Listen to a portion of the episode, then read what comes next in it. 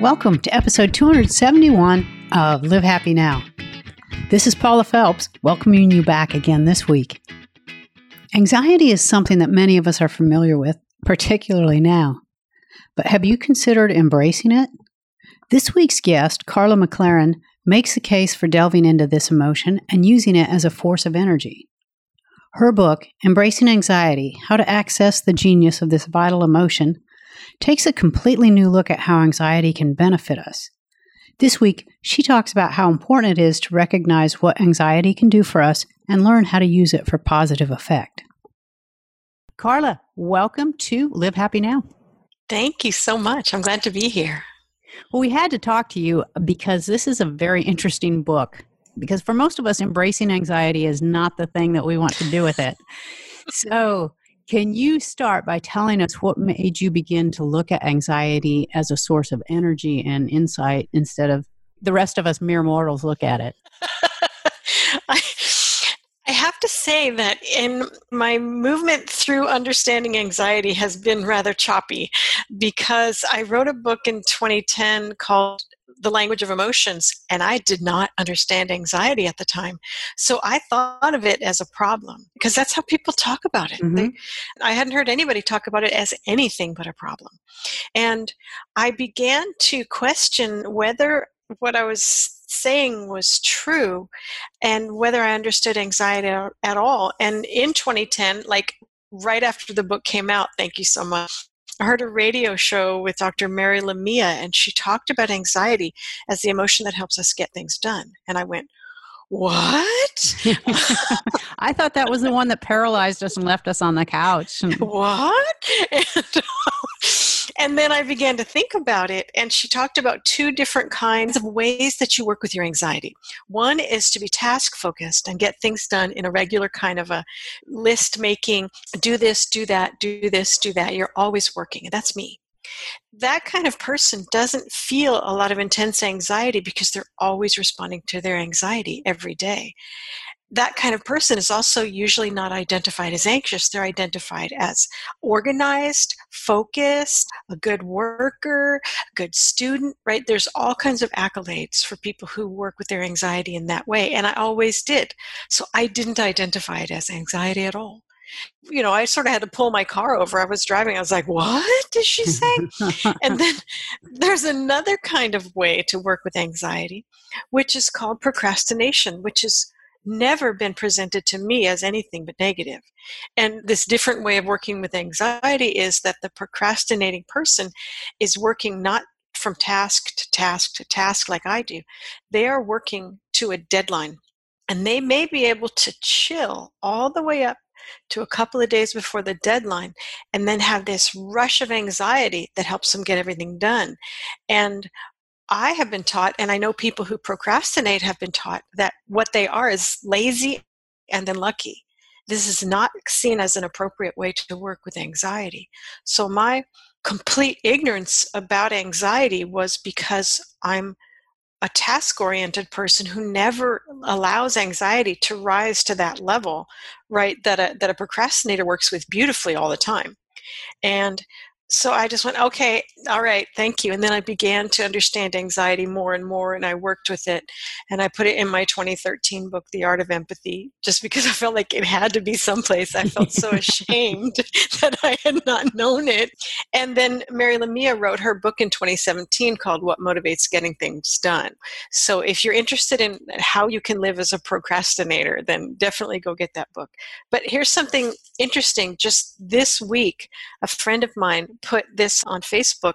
The word root of procrastinate is belonging to tomorrow or deferred till the morning. Oh, interesting. So, in a way, a procrastinator knows where anxiety belongs. It doesn't belong right now because the deadline's three months out. So, trust yourself, right? And as a task oriented person, I sort of trust myself, but I know I need to task, task, task, you know, do, do, do, do. That's how I do my anxiety. Right. Yeah. And as yeah. a task person, myself, being around someone who's a mm-hmm. procrastinator, that increases my anxiety because yeah, I because start feeling like do that. Yeah, and it's like, how are you going to get this done? Aren't you freaking out that you haven't even started this project? And and they're like, Nah, I'm good. No, I'm good. And bless the hearts of all procrastinators who have been able to maintain their way of doing anxiety, even in a world that treats them as pathologically disordered. right? It's a perfectly acceptable way to work with anxiety. But procrastinators will feel that level of anxiety that I never did, right? They'll they'll have that two days until the deadline kind of intense anxiety that I'm always avoiding with my tasks, right? right? And yeah. for a lot of them, they see it more as adrenaline than anxiety. Mm-hmm, mm-hmm. And there's certainly adrenaline involved, right? Because you you got to get things done. The whole purpose of anxiety is to help you get things done. And if you've got a deadline that's right up at your face, or if you've got so many tasks that nobody could do them, your anxiety may just ramp up your whole organism, right? Your whole system mm-hmm. may go into overdrive. Yeah. Now, what about when we talk about anxiety as a way of getting things done and a source of energy, there's a kind of anxiety going on right now that might be difficult to harness. Mm-hmm, mm-hmm. So, can you talk about that kind of anxiety that's neither task oriented or it's not something that makes us procrastinate either? It's a pervasive type of anxiety that we have. Yeah. And I would say it's a pervasive uncertainty right? Mm-hmm. We don't know. As we're speaking now, we are in the second wave or the continuation of the first wave of the pandemic. And we are seeing so much that was hidden under the surface of our countries and our how we treat workers and what's going on with race it's all right up in our face. And so there's so many emotions that are coming up for us and anxiety is certainly one of them but it is feeling overwhelming for a lot of people and they would just like some certainty right? That's not happening. There isn't any. Um, so how do you work with uncertainty? And what i've found is bringing my anxiety closer in closer to me because we can't plan for I don't know if you can even plan for a month at this point. Right. I'm in California where we open too early and we are in trouble. So everybody was like, "We're going to go to the beach again." Nope, you're not. no, you're not. no, you're not. Go to your room. yeah, you go to your room. So I'm seeing people's lack of emotional skills really showing up right now. That anxiety should be here because we need to be aware of everything around us and we need to do whatever we can do but we can't have that long ranging anxiety we used to have. We're like, next year I'm going to do this. And do you know what I mean? Mm-hmm. Now it has to come in close. So I'm finding for me and my anxiety, I'm looking at what I can do the next couple of days and maybe out a week or two. I'm relying on Trello and my calendars and just mm. putting things out and knowing I should probably do everything in pencil at this point.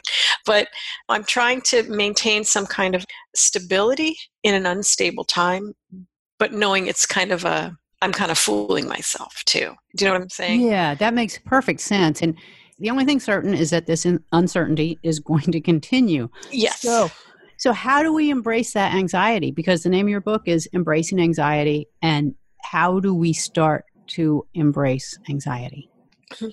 I think it's important to understand the difference between anxiety, the emotion, and anxiety, which is labeled as a condition of being overwhelmed and feeling a kind of dread and danger. Anxiety, the emotion, helps us organize ourselves, focus on what we need to do, and get our tasks done or meet our deadlines if we're in the deadline focused group. That's anxiety's whole job.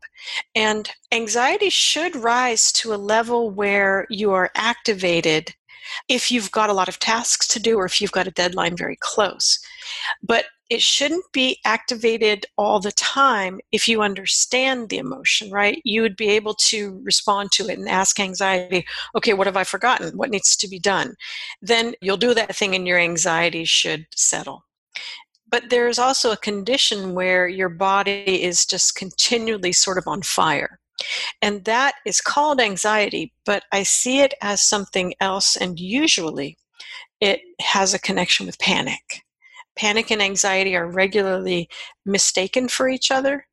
And the way to tell the difference is if you do your task, then you meet your deadlines, and that sense of activation doesn't settle. It's something else. And if there is a sense of dread or danger It's definitely panic because panic's job is to come forward when your life is in danger and to give you this incredible energy to fight, flee, or freeze. Panic is the emotion that can help you lift a car off of a child. It's a very intense emotion. And when it's present, it can be very, very activating. So it's really important to understand the difference between those two emotions so that you'll know what to do, right? So, really, a lot of us right now are in a state of panic. Yes, and we should be. Yeah. Right? Because people are dying and it's a scary time. But a lot of people, I keep seeing on Facebook and Twitter, don't panic, don't be anxious, don't live in fear. And I was like, what are you talking about? I would say get some panic skills, embrace your anxiety, understand fear, rather than let's pretend that nothing's happening. Yeah. Yeah, because yeah. to stay calm and carry on, like yeah. I like the carry on part, but the calm is a lot more difficult to master. And according to you, we don't have to. We don't have to work at oh. keeping the lid on all these things. So, what do we do with them? Well, I have a bunch of skills in the book about how to help people ground themselves and have a sense of I'm here now and I'm my body is okay. I'm safe right now if you in fact are safe right now. And how to set boundaries and how to work directly with anxiety, but just to basically develop skills not in calmness, but develop skills so that you become a place where emotions can be heard and worked with effectively so that you are not treating emotions as problems most people have been trained to see emotions as problems. And I understand it because when things are going wrong, there will be a lot of emotions there, right? so, like, well, if these emotions were gone, then everything would be great. And what I see is that emotions come forward to respond to the problems. The problems are already there, and the emotions are trying to help. But if we see our emotions as trouble, then we're going to react to the very things that are trying to help us. So we're going to get ourselves into a spin that isn't necessary. There will be so much to do. Anxiety will come forward and be like, hey, pal, I've brought you some energy. And we look at anxiety and go, Gah, I hate you. and now we're just, you know, where are we? What have we just done? We've slapped away the very thing that came to help us. Yeah. And you also talk about emotions, they often come in groups or clusters. Mm-hmm. So, mm-hmm. can you talk a little bit? And that's kind of what we're talking about. Can you explain what that means and why they travel together as a gang that attacks us? No, they, why, why they they do come in groups.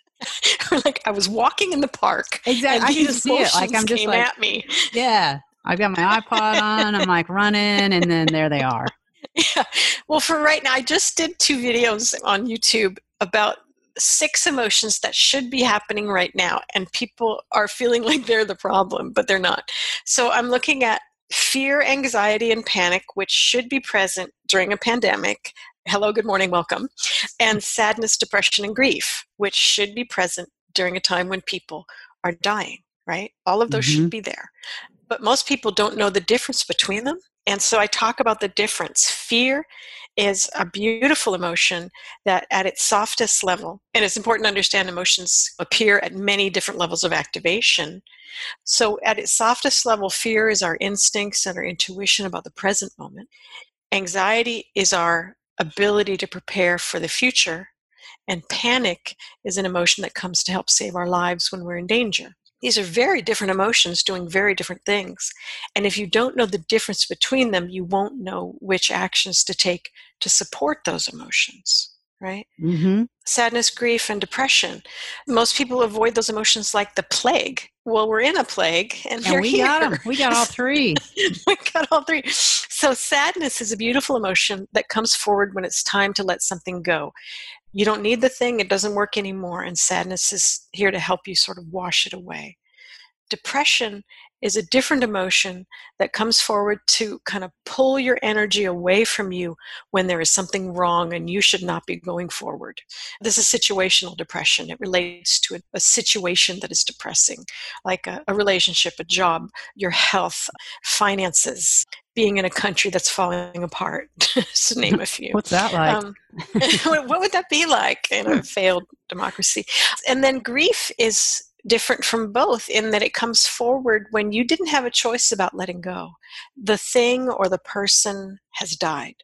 And grief is a powerful emotion that helps you mourn what you've lost so that you can sort of honor the importance it had in your life and move forward resourced as a person who has loved and lost. And a lot of people avoid grief like nobody's business. Mm-hmm. And so there's these six emotions. Of course, there's more emotions too. We're seeing a lot of anger and rage and hatred. But all of these emotions are necessary. And if people don't have skills for them, it's just going to feel like a pileup.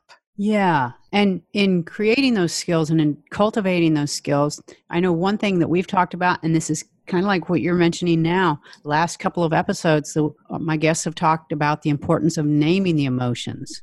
Oh, to, yeah. To really give a voice to it. And now what you're doing is taking it from just saying, I feel sad to like, okay, now I'm going to dissect that. Is it sadness? Is it depression? Or is it grief? because as you said it it can mm-hmm. feel like the same thing yes and naming your emotions is so crucial and having a very large and very wide emotional vocabulary is good so that you know am i in some soft sadness or is this intense sadness has it moved to grief is this fear or is it panic right to begin to articulate within your emotional realm and then, yes, I do go a step further saying, okay, so if it's sadness, it's time to let go of something that isn't working anyway. If it's grief, something has died and it's time to mourn. If it's panic, you need to see are you safe? Is it time to fight, flee, or freeze? Right? And if not, could this be panic from a previous trauma that has is still active? Right? So each emotion brings you a specific kind of intelligence and a specific kind of help. And what I've done is created like questions you can ask the emotions to lean into the help that they're trying to bring you. I think a lot of people's questions for emotions tend to go, Why am I such a scaredy cat? Shut up. That's the question.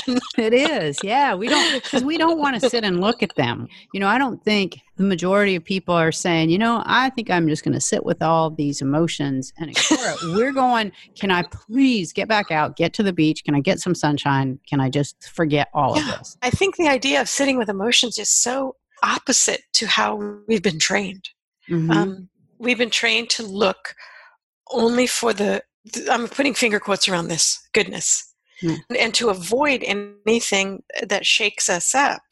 And I've been interested to note one of my keys to getting into this work is called unvalencing the emotions is there are no positive emotions and there are no negative emotions. And what I notice is that what we call negative emotions, and that's most of them, shake up the status quo they challenge what is happening, whereas the positive emotions support the status quo. And so, who would want negative emotions? right? Exactly. Who would want those? We want everything to just be chill and move forward with no problems. Except now we're in a world full of problems and we find ourselves with no skills. So, how do we start developing them? I know in your book you do, you have, as you said, you've got questions that kind of guide us through. But say someone's sitting there right now and they're like, okay, I need to start on this pronto. how do we start? With emotional vocabulary, there's been a lot of research showing that simply developing a stronger emotional vocabulary can give you emotion regulation skills all by itself. And some research is suggesting that if you can tell your body what the activation is about, it can calm down your whole organism. So instead of could this be a heart attack? You can say, I'm feeling a lot of anxiety. And your body will go, phew, okay. All right, alarms are off, and now go do your anxiety thing, right? Go do your tasks or meet your deadlines or whatever it is that you do and understanding what level of emotion we have. I do have something free on my website called the Emotional Vocabulary List, and I made it on Facebook and my website over a period of months. So a bunch of people came from everywhere and threw words in, and I organized them by emotion and by activation. So a very light amount of fear would be just your instincts are activated and, and a more in, medium level of fear would be you're aware, you're focused, and an intense level of fear might be like hyper focused. Understanding where you are in the continuum of each emotion can also help. is especially can help if you tend to go to level 10 of every emotion. Like every time you're angry, you're enraged, you're incensed, you feel violent. Mm-hmm. I would say, hmm, see if we can drop back down to these emotion words and when do you feel light levels of anger? Because it's easier to work with there, right? Not that the intense levels of anger are inappropriate, but if that's all you do, I want to see more range in your emotional expression. Yeah. Yeah. I do want to also ask you if someone has an anxiety disorder, so it's more than just uh, dealing mm-hmm. with the mm-hmm. emotion, but they truly do have an anxiety disorder in which they find themselves crippled and overwhelmed by anxiety, does that change the way that they interact with their emotion or the approach that they should take? That would require support from a counselor or their doctor because as you know, if you're feeling that much activation all the time, your whole body sort of there's not really a lot else you can do. And I would say that either the person has some kind of um, physiological thing going on, or they are in a series of relationships or situations where their anxiety has to be on like that. And usually, when we call it a disorder or anxiety attack, panic is there. So I would always ask whether the person is safe and what kind of relationships are going on around them. A lot of times you'll see people who grew up in an abusive household and found an abusive job in an abusive relationship. And so their anxiety has to stay active because they're not safe. Mm-hmm. And their panic does too, right? So it's going to require support. And then when they have the support, then they can go back and start identifying the difference between their anxiety and their panic, start to understand when they're having a physiological increase in energy that doesn't relate to tasks and deadlines to become articulate about what's going on in their particular organism, right? Because we're also different. Right. So at a time when it's hard to get out, it might be difficult for them to uh-huh. interact with someone, what would be a good way for them to find someone to reach out to help them with this process?